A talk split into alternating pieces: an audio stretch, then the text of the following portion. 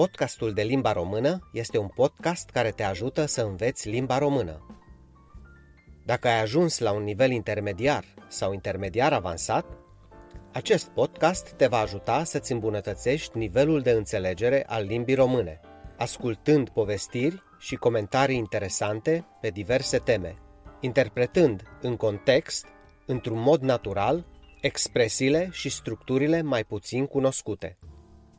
Transcrierea fiecărui episod este disponibilă pe pagina easy-readers.ro Salutare, estimați prieteni, dragi ascultători și bun venit la un nou episod al podcastului de limba română.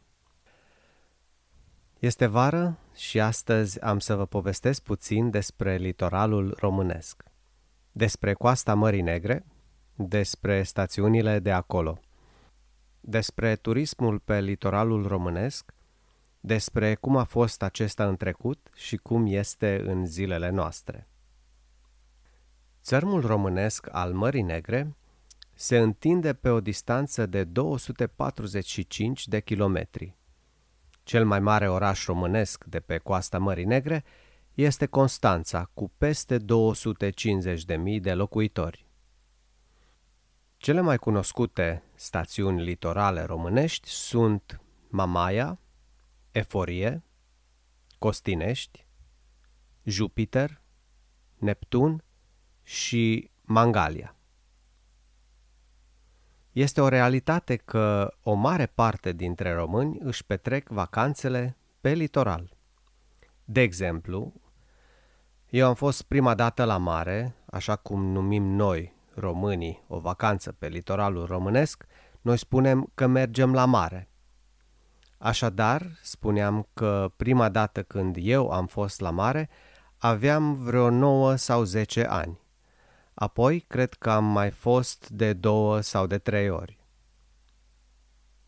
Litoralul românesc, ca destinație de vacanță, a început să se dezvolte în perioada comunistă, prin anii 60-70 litoralul românesc, s-a dezvoltat ca o inițiativă a Partidului Comunist Român din acea perioadă, de a aduce turiști străini în România. Astfel, dezvoltarea litoralului românesc a început cu stațiunea Mamaia. Apoi, s-a extins repede la sud de Constanța până spre Mangalia. Pe la mijlocul anilor 70, în România veneau la mare în jur de 1,5 milioane de turiști străini pe sezon. Practic, litoralul românesc a fost creat pentru turiștii străini. Ei aveau întotdeauna prioritate. Românii obișnuiți, în general, primeau bilete la mare la început sau la sfârșit de sezon, când cererea turiștilor străini era mai slabă.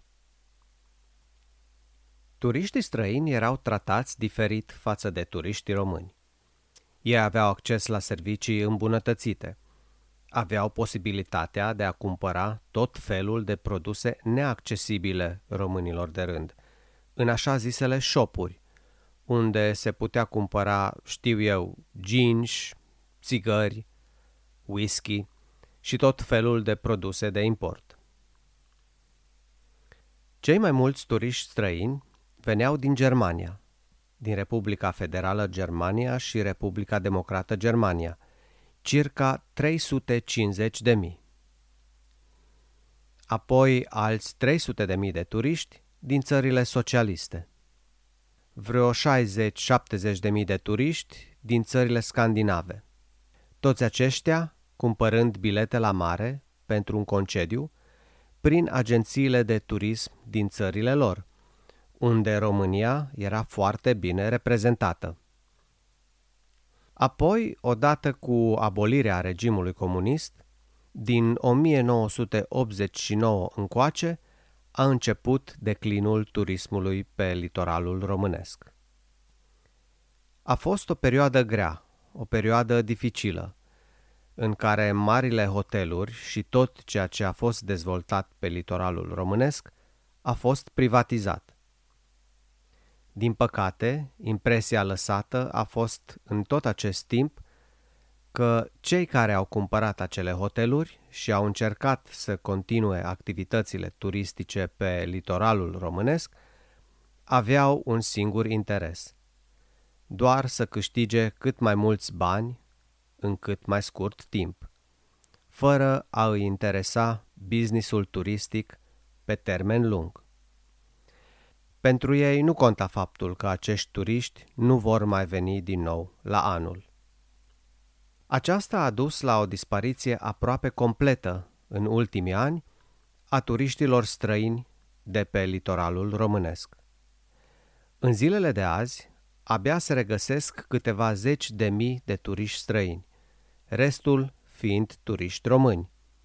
Dar și aceștia, mulți dintre ei, turiști care nu au reușit să găsească un bilet de vacanță într-o stațiune din Grecia, Turcia sau Bulgaria, care sunt destinațiile preferate pentru concediile de vară ale românilor. Dintre turiștii români care merg la mare, 30% sunt din București. Românii preferă să călătorească la mare cu trenul sau cu automobilul, cu mașina, pentru că românilor le place să ia multe bagaje cu ei. Iar în zilele noastre, o călătorie cu avionul și cu multe bagaje este destul de costisitoare.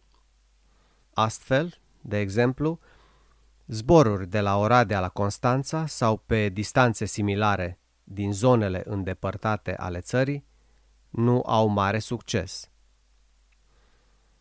Una dintre stațiunile populare ale litoralului, mai ales pentru tineri, este stațiunea Costinești, unde se organizează de obicei, vara, multe festivaluri.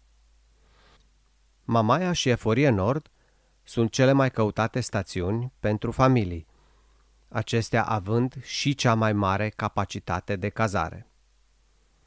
Alte stațiuni dinspre sud, precum Venus și Neptun, arată o tendință de creștere a turiștilor în ultima vreme. Ca o tendință pozitivă din ultima perioadă, poate fi menționat faptul că multe dintre hotelurile vechi au fost renovate – și încep să atragă cât de cât mai mulți turiști. Românilor le place, de asemenea, să își cumpere bilete de tip all-inclusive, adică să stea la hotel, să aibă toate cele trei mese asigurate, dar din păcate astfel să iasă mai puțin prin zonă pentru a descoperi și alte locuri din jurul stațiunilor, pentru ca să nu piardă mesele plătite. Eu am să vizitez din nou, după multă vreme, în anul acesta, cu copiii mei, litoralul românesc. Vom sta trei zile în sudul stațiunii Mamaia, aproape de Constanța, pentru a putea vizita ușor și acest oraș istoric românesc de pe malul Mării Negre. Acesta a fost episodul de azi și până data viitoare vă spun la revedere. Sau, de fapt, la reauzire. Următorul episod îl voi înregistra și publica peste aproximativ 4 săptămâni, pentru a-mi petrece și eu concediul de vară mai relaxat, fără presiunea de a publica un episod la două săptămâni. Ne auzim așadar din nou peste 4 săptămâni. Vă doresc tuturor o vară cât mai plăcută, un concediu cât mai relaxant. Pa, pa! Acesta a fost episodul de azi. Vă mulțumesc mult pentru că m-ați ascultat până la sfârșit. Dacă doriți să citiți textul transcris al acestui episod sau al episoadelor anterioare ale acestui podcast, vizitați pagina noastră de web easyliniuțăreaders.ro Pe curând!